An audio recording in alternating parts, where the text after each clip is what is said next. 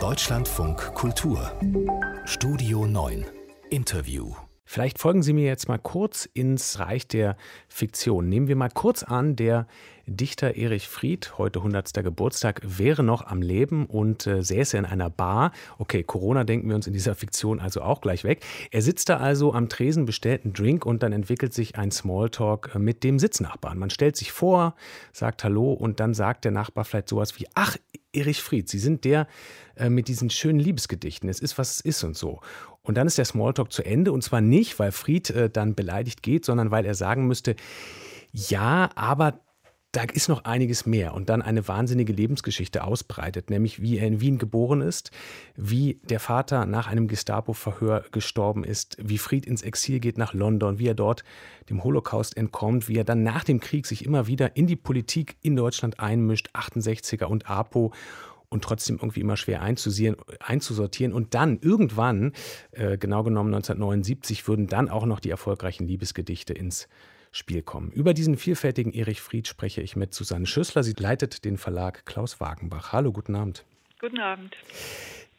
Und Vietnam und, so ähm, hieß der Band, mit dem Erich Fried zum Verlag Klaus Wagenbach gekommen ist, mit sehr politischen Gedichten, also Mitte, Ende der 60er Jahre.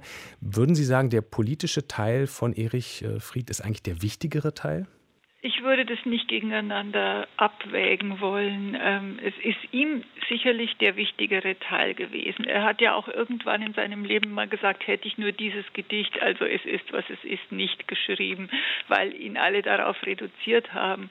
Man darf nicht vergessen, von den Liebesgedichten, also von allen drei Bänden zusammen sind über Millionen Exemplare verkauft worden. Das ist schon eine ganze Menge und mit Fug und Recht kann man da sagen, das ist der nach Brecht meistverkaufte äh, Dichter der Gegenwart, aber die politischen Gedichte waren ihm sehr wichtig, seine politische Funktion insgesamt war ihm sehr wichtig und äh, das ging eben los mit diesem Band und Vietnam mhm. und 1966, mhm. ja. Aber ohne die Liebesgedichte würden wir vermutlich heute vielleicht nicht zu seinem Hundertsten über ihn sprechen, oder? Das kann gut sein. Also ich, wie gesagt, ich würde es ungern gegeneinander, gegeneinander aufwiegen. Ja. ja, es, sind, es ist eine Person mit zwei Seiten und ähm, wenn man ihn jetzt nur auf die politischen Gedichte wiederum reduzieren würde, wäre das auch falsch.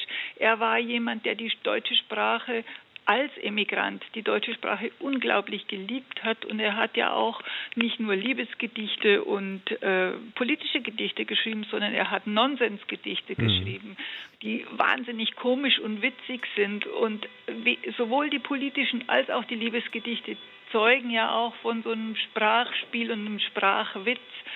Und was man nicht vergessen darf, er war ein bedeutender Shakespeare-Übersetzer. Mhm. Er hat nahezu den kompletten Shakespeare neu übersetzt und es war nach der Schlegeltik-Ausgabe eine ganz andere, viel frischere, viel unmittelbarer auch ähm, ja, frecherer Shakespeare, den er äh, ins Deutsche gebracht hat. Und das ist auch eine ganz wichtige Leistung von ihm mhm. gewesen. Also Sprache war für ihn schon was sehr Wichtiges. Und diese, ähm, dieses fast ambivalente, ähm, würde ich sagen, zwischen einerseits eben ähm, dem sehr politischen und dann aber andererseits eben auch diesen, ähm, ich will das ja auch gar nicht runterreden, diesen eben doch ja auch guten, ist Geschmackssache, aber guten Liebesgedichten. Dieses Ambivalente ähm, zeigt sich ja vielleicht auch ähm, darin, dass er ja, an sowas geglaubt hat wie so einen guten Kern im Menschen. Ähm, Sie veröffentlichen ja jetzt auch nochmal ähm, anlässlich des Geburtstages ähm, zwei in Anführungsstrichen neue Bücher. Und da geht es unter anderem, wenn ich das richtig sehe, auch um einen Briefwechsel, den er gepflegt hat mit einem verurteilten Nazi im Gefängnis, was ja eigentlich auch bei der eigenen Geschichte eine krasse Geschichte ist. Also äh, Erich Fried war der Überzeugung, dass man mit allen Menschen reden muss, auch mit den Feinden. Und äh, das hat ihn vielleicht von vielen in äh, seiner Generation, aber vor allem auch in der, von de, aus der APO unterschieden. In, der, in den 68er und Folgejahren war es ja so, dass man sehr, eine sehr genaue und sehr dezidierte politische Haltung hatte und alle anderen Haltungen waren falsch. Also selbst innerhalb der Linken war man ja untereinander äußerst zerstritten und das verstand Fried nicht. Also für ihn war es sehr wichtig, dass man auch mit dem Freund und dem Feind spricht. Also das eine war die Tapferkeit vor dem Freund. Also er hat auch seinen Genossen äh, manchmal Dinge gesagt, die die nicht so gern hören wollten. Das war für ihn genauso wichtig wie das Sprechen mit den Feinden, also auch mit eben Nazitätern. Und er hat immer gesagt, dass man Andersdenkende nie als Menschen zweiten Ranges ansehen sollte. Das mhm. äh, war für ihn ein sehr, sehr wichtiger Motor seiner ganzen Arbeit. Ihr Mann Klaus Wagenbach, äh, heute 90 Jahre, kannte ähm, Erich Fried gut persönlich ähm, und soll mal gesagt haben, Friedleser äh, wachsen immer nach. Ähm, würden Sie sagen, das bleibt auch so? Ist das heute aktuell wie gestern? Das finde ich faszinierend, weil ähm, Erich Fried ja manchmal so ein bisschen abgetan wird und belächelt wird.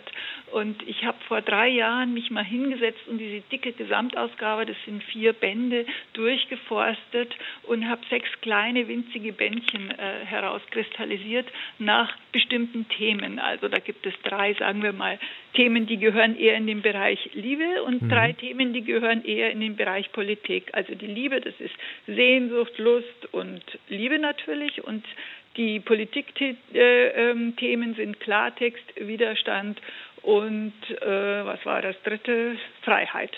So, und dann habe ich Gedichte zusammengestellt nach diesen äh, sechs Themen. Und diese kleinen Bücher werden von jungen Leuten gekauft und begeistert weiter verschenkt.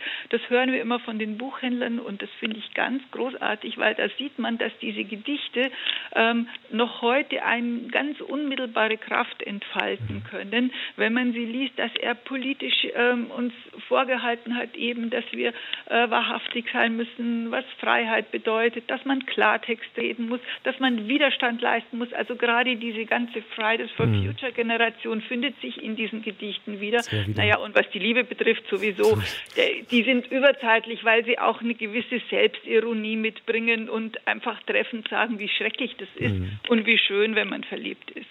Susanne Schüssler vom Wagenbach Verlag am 100. des Dichters Erich Fried. Ich danke Ihnen. Sehr gerne.